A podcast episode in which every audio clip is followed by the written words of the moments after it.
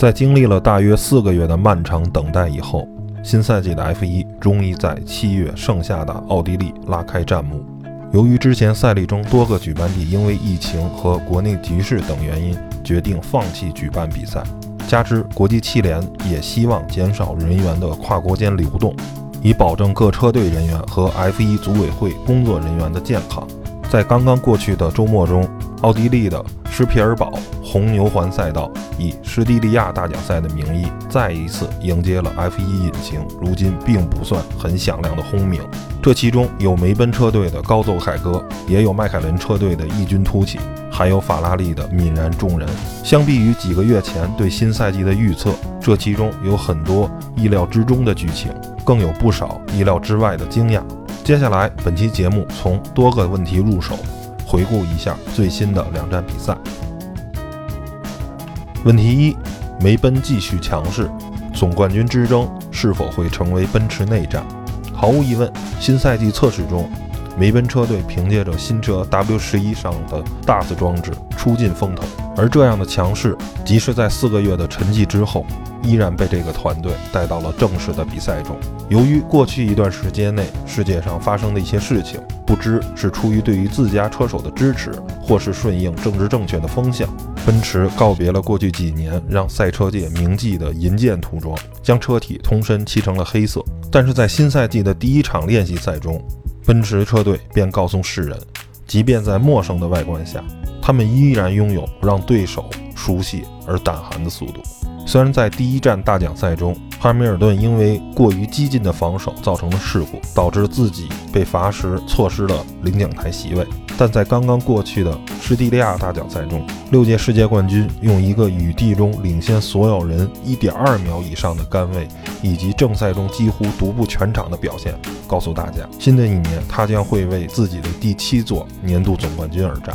相比于世界冠军队友。新的一年依旧为合同而战的博塔斯，也在前两站比赛中拿出了令人信服的表现。在过去的2019赛季，博塔斯也曾多次领跑积分榜，但是在后面起伏不定的表现，终究让他成为了汉密尔顿称王的嫁衣。如果在这个赛季后面的比赛中，博塔斯能够持续这样的发挥，相信车队不仅会心甘情愿地奉上新合同。汉密尔顿也会感到与过去几个赛季不同的压力。问题二：本田距离一颗勇敢的心依然道阻且长。在过去的2019赛季，改投本田旗下的红牛车队在合作元年就取得了三个分站赛冠军，并且让多次夺冠但从未染指杆位的维斯塔潘获得了两个杆位。新的赛季。双方的合作无疑是只有一个目标，那就是进一步冲击梅奔车队的统治地位。然而，在揭幕赛中，本田引擎给了所有红牛车迷当头一棒。在发车后一直紧随领跑者博塔斯的维斯塔潘突然遭遇引擎故障而退赛，而阿尔本在与汉密尔顿发生碰撞后不久也停下了自己的赛车。在车迷心中最接近奔驰的车队，主场揭幕战以尴尬的零分收场。好在一周后的施蒂利亚大奖赛中，维斯塔潘和阿尔本以符合大家心中预期的双双取得了积分。维斯塔潘在比赛末段凭借自己老道而沉着的走线，一度反超比自己轮胎更新的博塔斯。在这个特殊的赛季中，赛车动力单元的使用数量极有可能受到削减。而如果没有一颗勇敢的心，即便如维斯塔潘一般年少有为，也不得不因为这般令自己无力回天的横祸，放缓追赶奔驰双雄的步伐。问题三：法拉利将如何回归正确的道路？在大家还被疫情困住出行的步伐，靠回忆及线上竞技打发无聊的休赛期之间，法拉利在五月突然爆出了几乎是今年的第一个大新闻。车队与维特尔续约失败，四届世界冠军在年底合同期满后将离队。其实站在维特尔的角度，这是完全值得理解的选择。在几乎不可能得到过往五年来的一号车手地位的情况下。无心参与围场内权力纷争的德国人，期待的是一个期限较长且薪水较为体面的合同。而在之前的爆料中，法拉利只给自己曾经的一号车手开出一年一千两百万欧元的合同。而在今年法拉利全体降薪的前提下，这几乎是让维特尔义务劳动一年。自觉不受重视的维特尔最终选择拒绝降薪。履行完最后的合同，打卡走人。法拉利应该在一场未比的情况下宣布和维特尔分手吗？虽然过去几年维特尔在关键场次中的一些失误令人怒其不争，但是在被问到这个问题的时候，相信多数中立的车迷心中是否定了答案。勒克莱尔虽然在过去的一年中展现了自己的天赋，但是年轻车手对于赛车的研发贡献终究有限。而在赛季初用接近甩掉包袱的心态宣布与维特尔的分手，这样同床异梦的剧情，可能最终并没有让法拉利轻装前行，反而是增加了更多的阻力。正如他们今年的赛车 SF 一千，上赛季中法拉利最值得称道的就是隐形优势，在多方质疑下，最终以诡异的和解落幕。而在新赛季中，法拉利的引擎反而成为了赛车的弱点所在。在第一站大奖赛中，维特尔和勒克莱尔的赛车几乎所有阶段的尾速都处于后五名的水准，与同一测试点排名尾速第一的赛车差距超过了十五公里每小时。即便是赛车底子不很好的客户车队哈斯和阿尔法罗密欧，赛车尾速也只是中游偏后的水准。在正赛中被前车位置争夺殃及的维特尔。曾经在追赶的过程中，一度拿前方的小红牛以及威廉姆斯赛车都毫无办法。如果第一站的失利，法拉利可以用赛车改用高下压力风格来勉强辩解，那第二站比赛中升级后的法拉利一车无缘第三节，一车落后杆位两秒以上，排名第十的成绩实属难堪。法拉利与其说是增加了下压力，更不如说是在错误的思路中增加了赛车不必要的阻力。开赛后的相撞事故，更是在这个难堪的周末画上了一个耻辱的句号。勒克莱尔在发车后，为一个甚至不是积分区的位置强行插入内线，最终骑上了队友的尾翼。与前两张令人绝望的成绩和速度相比，更令人绝望的可能不是现行规则将持续到2022年的事实，而是法拉利无休止的内耗下浪费的资源。曾经一人之下万人之上的车队，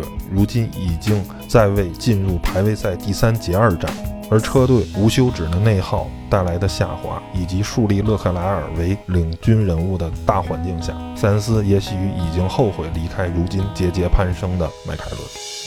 问题四：迈凯伦青春风暴，风继续吹。二零一九赛季，除了强势卫冕双料冠军的奔驰车队，幸福度最高的车队无疑是迈凯伦。在多年的挣扎后，车队在前保时捷 WEC 项目负责人安德烈斯的带领下，终于步入了正轨。不仅由小塞恩斯在巴西站为车队带回了阔别五年的领奖台，新人兰多诺里斯也在赛季初的莽撞与试用中渐入佳境。虽然塞恩斯在休假期一些不合适的言论让国人对其大加批评。但是两位车手的组合依然在本赛季给车迷们带来了极大的期望值。过去的两周双赛中，在塞恩斯平稳带回可观的积分同时，二十岁的兰多诺里斯用令人叹服的表现让大家记住了自己，也用实际行动告诉世人，车队花在他身上的每一份耐心都是值得的。在第一站中，他在得知汉密尔顿受罚的情况下。在最后两圈，凭借几乎排位赛水准的发挥，为自己和车队带回了领奖台以及最快圈速的额外一分。而在上周末的正赛中，他又在比赛最后的时刻超越了赛车受损的佩雷兹。两站比赛中，英国小将在比赛最后阶段的发挥，为自己赢得了额外的十个积分。而在明年，塞恩斯即将追随偶像阿隆索的步伐，投奔跃马，车队迎来的不仅是围场中。多年的实力派里卡多，还有全新的引擎合作商奔驰。如果赛车与新引擎可以完美的合体，在实力派中生代与潜力新人的共同努力下，可能塞恩斯无需多久就会后悔今年自己投奔乱世之师的选择。